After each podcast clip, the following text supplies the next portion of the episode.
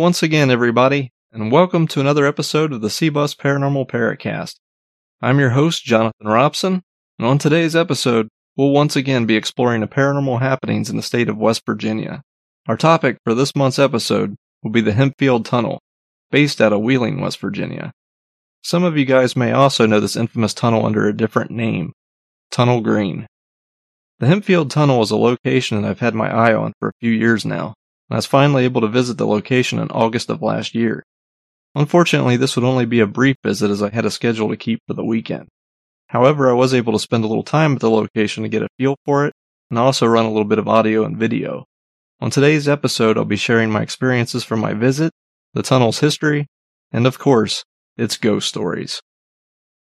This investigation of the Hempfield Tunnel would be at the start of an extremely long weekend, and this episode will also be a bit of a precursor into next month's episode, the West Virginia State Penitentiary. Not only did I visit the Hempfield Tunnel, but I also met up with Jeff Cole to sign some books at the West Virginia Penitentiary Paracon, and we also both participated in their public ghost hunt that same night. But we'll get into all those details next month. Before we begin, I would like to remind everybody that we do have a second show currently on Patreon called Legends and Lore. For a small monthly donation, you can access a few exclusive episodes of the new show and also have access to other various exclusive content. Your donations, interest, and support helps to keep the Paracast going, and I'm certainly thankful for those of you that have helped contribute to the cause so far. The Legends and Lore series debuted with the Fairhaven Monster episode in December, and we recently aired an episode on Squire's Castle earlier this month. Our next episode, The Cedar Bog Monster, will be available on April 1st of 2023. For more information, visit our page at patreon.com slash cbusparanormalparacast or visit our Patreon link on cbusparanormal.com. With that being said, let's get to it and start exploring the ghostly legends of the Hempfield Tunnel.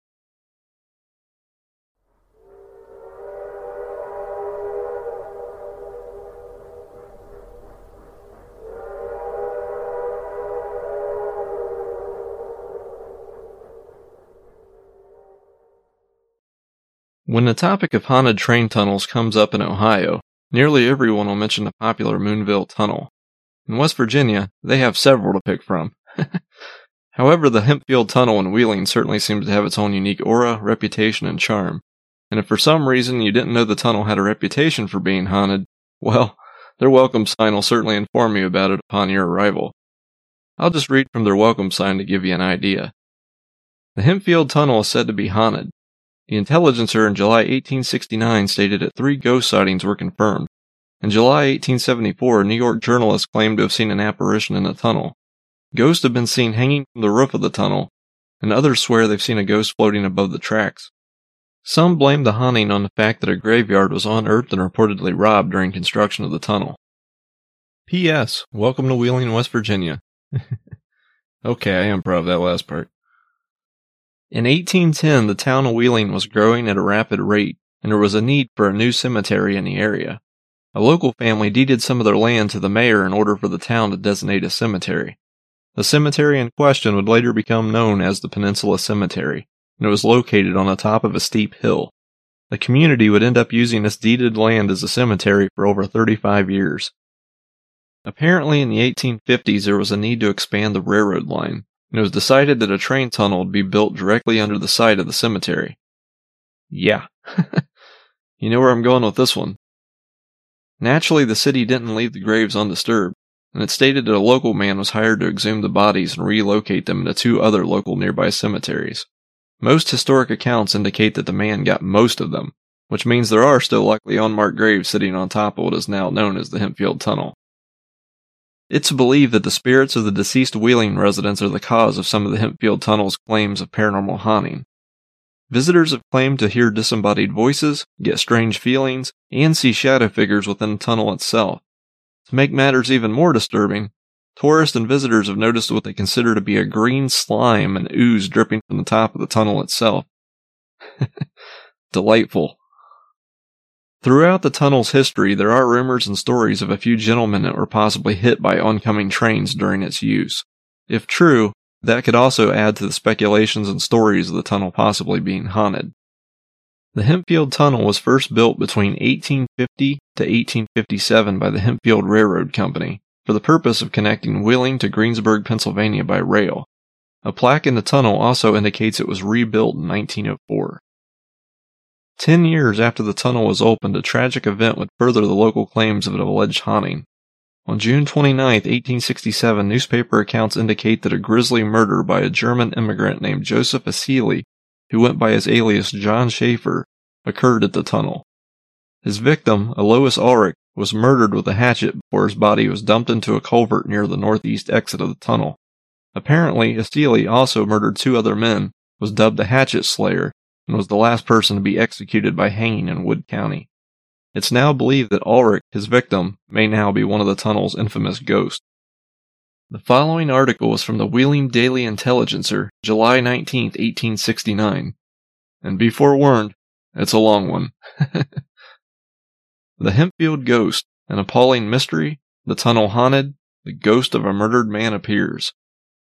Since the last annual visit of the East Wheeling Spirit, no spooks have walked above ground in this vicinity for several years, and the minds of our citizens have begun to run an even tenor of their ways on this question, some even being so skeptical to doubt the very presence of spirits of dead men on this terrestrial ball. Frightful revelations of a party of eyewitnesses of the scene we're about to describe dispelled those dreams of security and caused many to quake and their guilty conscience to tremble. The witnesses themselves have been in such state of terror and dismay since the occurrence that it's been with great difficulty that we could gather the real facts in this case. Their rolling eyes and chattering teeth, their continuances giving evidence of the truth of their asseverations, but preventing a connected repetition of the events as they occurred. The disconnected sentences and the ejaculations of horror, which have been repeated as coming from their blanched and quivering lips, we feel convinced have been altered and exaggerated so that the accounts which prevailed yesterday in the city were totally incorrect.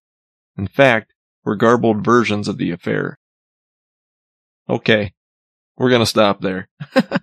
I'm sorry. If a metal band hasn't claimed the name The Ejaculations of Horror by now, someone should take it immediately. the author of this article is rather descriptive, and they use some challenging old timey words as well so I'll do the best that I can to do it justice. It seems the writer blames the witnesses' pure terror for the reason that their stories appear to be incoherent and inconsistent, and now their story is being spread by the community as garbled versions of the events as they transpired. So let's continue. The tunnel of the Hempfield Railroad has long been notorious as the scene of some of the most horrible murders which have been chronicled in the annuals of our newspaper and in the criminal records of our country. Its situation is well known to most of our readers, but for the enlightenment of those who have not visited it, we will give a brief description which the new interest awakened by the events of Thursday will sanction. The tunnel enters a hillside at the distance of about 40 feet from the bridge over Wheeling Creek, behind the hill which forms the background to our thriving and prosperous city. It immediately enters a bed of rock and coal, which if the darkness occasioned by exclusion of the sun's rays were not sufficient to render it gloomy and dismal, would of itself have that effect. Its sides and ceiling are covered with dampness and moisture. Directly overhead is Peninsula Cemetery, so that the green and poisonous slime which oozes from the fissures and crevices of the overhanging rock with but little effort of the imagination may be attributed to the graves and coffins of the dead who lie motoring above. At the mouth of the tunnel is a sequestered spot known as Barry's Hole. Its name is sufficient as its records show to be a watery grave of many poor fellows. In the memory of many of our readers, the history of Schaefer, the bloodthirsty and brutal murderer who exploited his victims on the scaffold at Parkersburg, is still fresh. The slaughter of his victims took place in a tunnel is well known and is supposed to have immediate reference to the appearance of the ghost last week. The murdered man entered the tunnel when he was attacked by Schaefer with a hatchet. Unarmed and inoffensive, the victim was dealt a ferocious blow on the temple. Holding his supplicating hands before his face, he received the second blow upon the arms and fingers. The deed having been accomplished, the victim was dragged and concealed in a culvert near the east mouth of the tunnel, where it was afterwards discovered. Other deeds of this kind are too well known to bear repetition, so that it's been an increasing wonder that the scene of so many horrible crimes has not been continually haunted by the spirits of the murdered men. The place is therefore a most fitting one for the scene that transpired on Tuesday. All right, so let's summarize that last part. The writer mentions some of the popular topics of haunting that are still mentioned today the hatchet murder, the green oozing slime, the mention of a spot named Barry's Hole, which also appears to be a watery grave of note, and he tops it off by mentioning the tunnel and the surrounding area has seen many horrible crimes, but fails to add those gruesome details. Let's continue further. Thursday evening, about six o'clock, a party of four men were proceeding through the tunnel on their way to the country beyond. Having spent the day in Wheeling and imbibed the usual amount of fusel oil, they were rather hilarious than otherwise, though none of them were sufficiently under the influence of liquor to be unable to accurately perceive anything that transpired. The subject of reappearance of spirits after death had been mooted, but was scoffed and laughed at more in a tone of bravado than real conviction. The topic was still under consideration while they were in a tunnel, but no sooner had they reached the point where the light of the outer world becomes dim and obscure than the ominous silence fell upon all and every one of them. The darkness of the cavern had settled into an appalling gloom, but still they held their way. Soon groans and supplications for mercy fell upon their startled ears. The usual cavernous echo was dully apparent, as the tone of the voice was unnatural and spectral. The men stood transfixed with horror and fright. The atmosphere was close and stilling. All at once, issuing from a solid rock form which forms from the ceiling, Directly over the spot where the murderer slaughtered his victim, a ghastly form appeared. All around, as we have said, was impenetrable darkness, but the spectre itself was clearly visible as in the noonday. It descended feet first until it reached a place about equal distance from the door in the ceiling of the tunnel, where it stopped and remained for a few seconds. Although covered with the slime and earth of the grave, the features of the ghastly spectre were distinctly visible, clad in the habiliments of the tomb. Its appearance was horrible in the extreme, with one arm extended and the bloody fingers of the hand hanging half severed from their stems. With the forefinger of the other hand, it pointed to a gaping wound in his temple. The wound seemed fresh, but the drops of blood seemed clotted and stood out in bold relief on the face of the ill-starred wretch. Without a movement of the lips, a voice apparently issued from the throat of the ghost, explained in a tone so unnatural as to be totally indescribable, Let the dead rest. The horror stricken witnesses of this appalling spectacle rushed from the scene. At the mouth of the tunnel, they met other parties whose credulity was not sufficient to believe the story of the witnesses. They therefore obtained a lantern and returned to the same spot where the apparition was first seen. They were not long waiting when the spirit, in the same place, repeated the words he had used before, in, if possible, a more horrifying tone, and glided rapidly through the air toward the western mouth of the tunnel. The individuals thus made sure of the authenticity of the apparition, were deprived of the power of speech for some hours, and even after the intervention of days, their fearful recollections are so vivid as to remember them almost afraid of speaking of the subject. So, long story short, four gentlemen who may or may not have been drunk believed they saw a ghost while walking through the dark tunnel.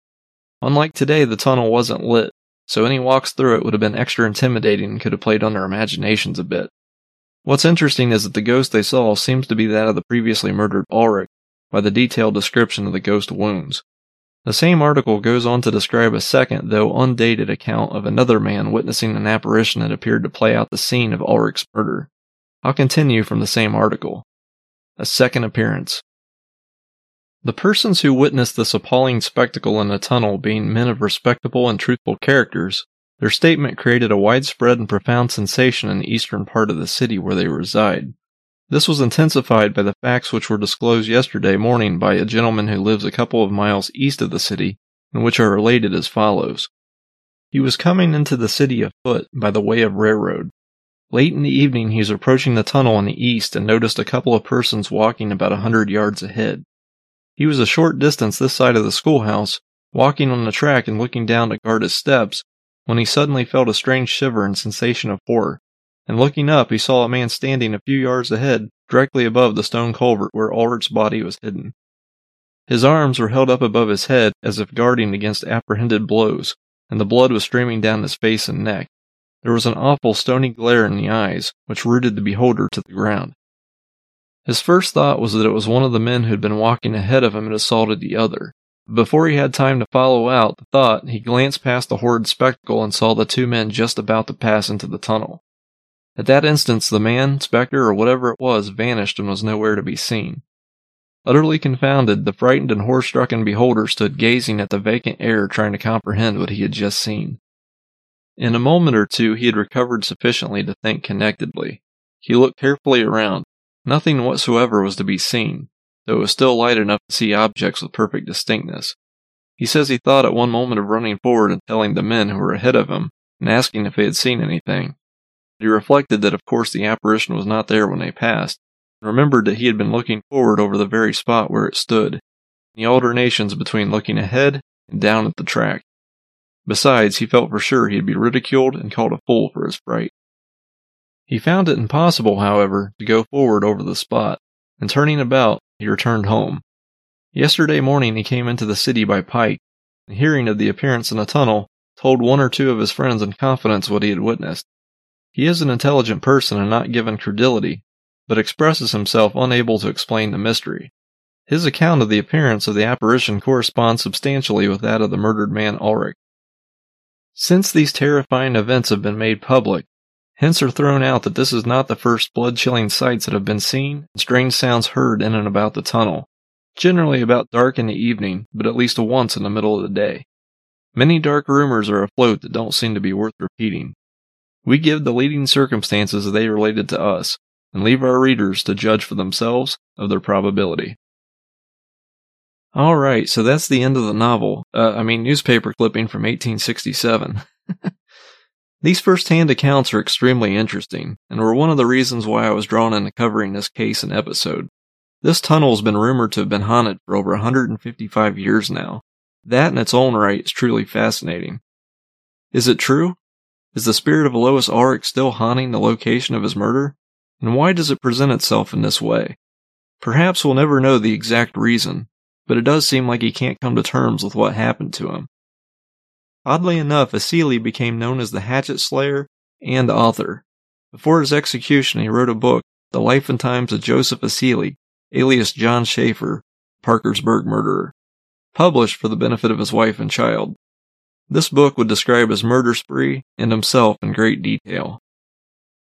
That being said, it's time for a short commercial break. Once I return, we'll conclude this month's discussion on the Hempfield Tunnel.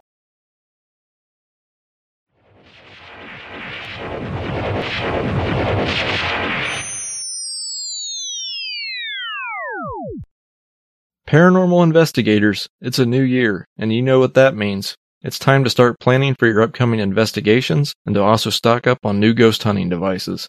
Thankfully, Ghost Stop has you covered. Ghost Stop has everything you need to advance your team's research and theories. They have digital recorders, camcorders, thermal imagers, EMF devices, laser grids, and much, much more. If you need it, they likely have it. Our team has used several Ghost Stop products over the years.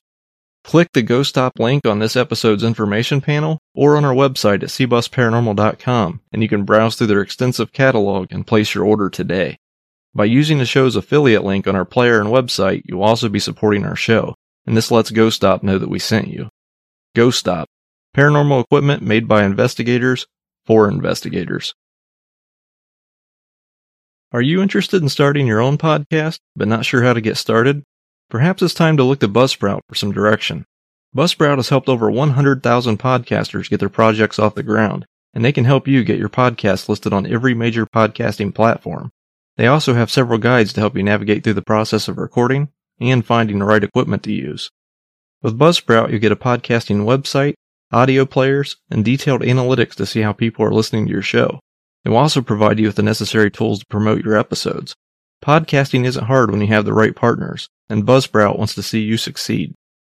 Click our Buzzsprout affiliate link on this media player's information panel to start your journey into podcasting. It lets Buzzsprout know that we sent you and you'll receive a $20 credit if you sign up for one of their paid hosting plans after your second paid invoice. Buzzsprout, let's create something great together. Welcome back. My investigation into the Hempfield Tunnel actually started long before I visited the location. The first thing I did was hit the newspaper archives to see what I could find, and to see if any of the stories being passed around had any truth to them.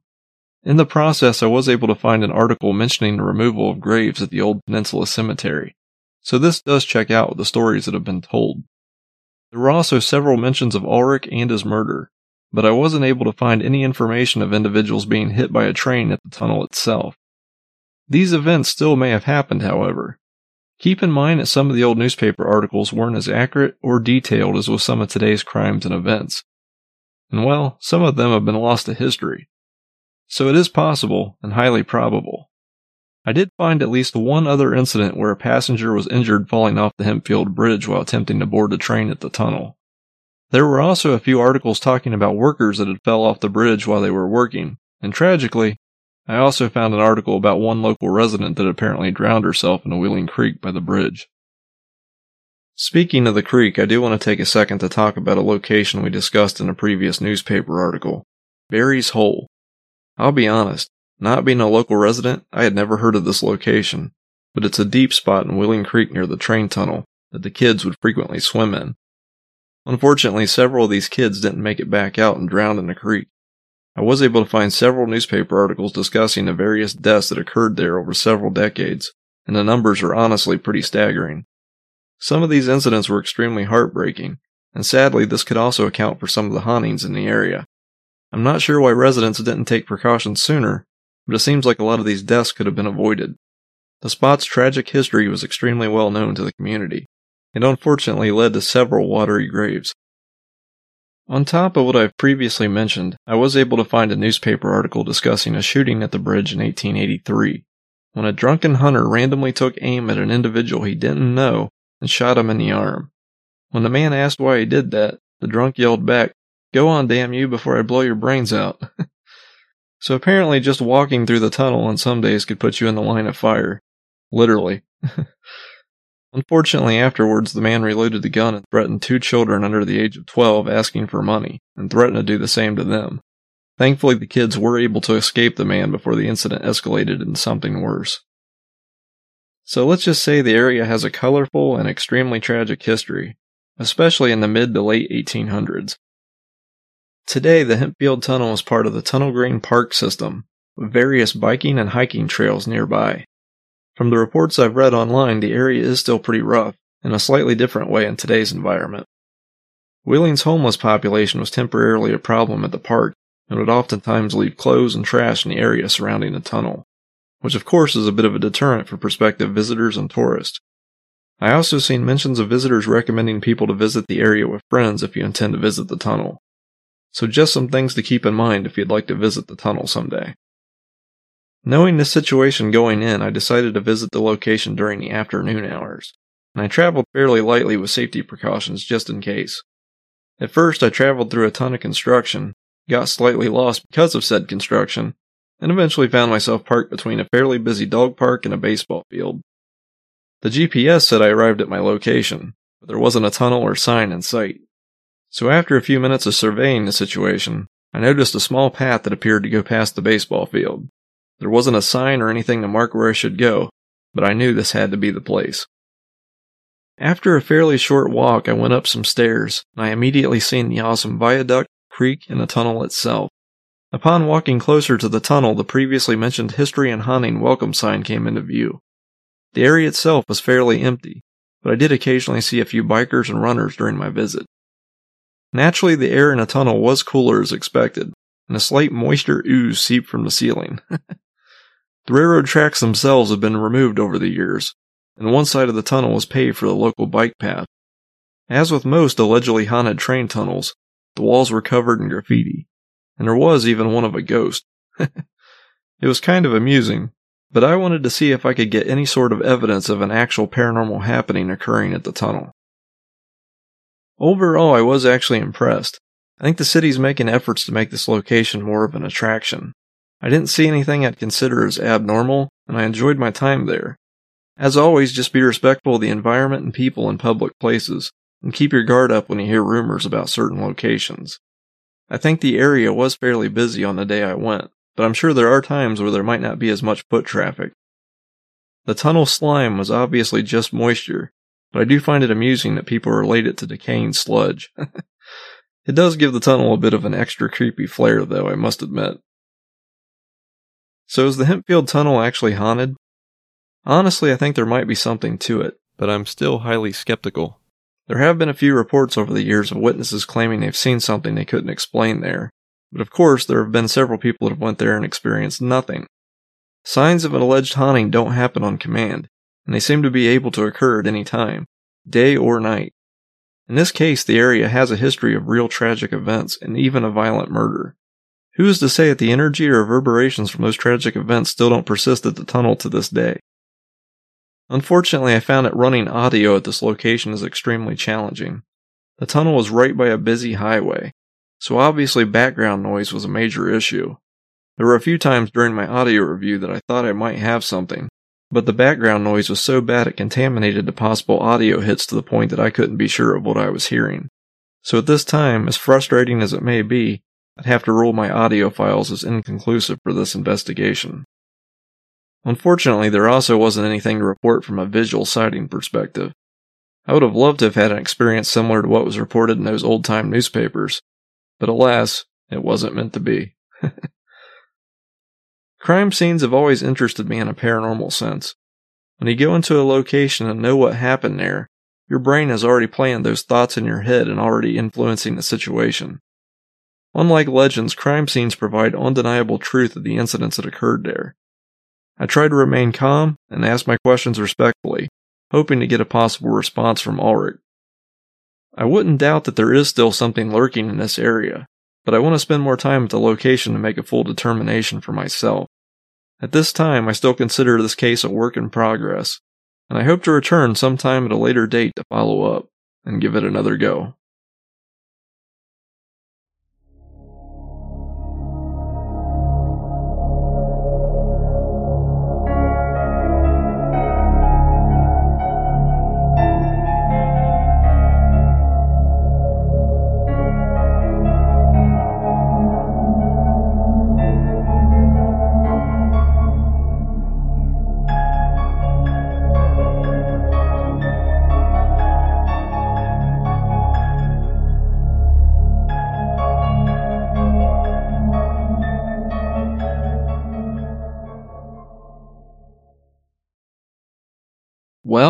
That concludes this month's episode of the CBUS Paranormal Paracast.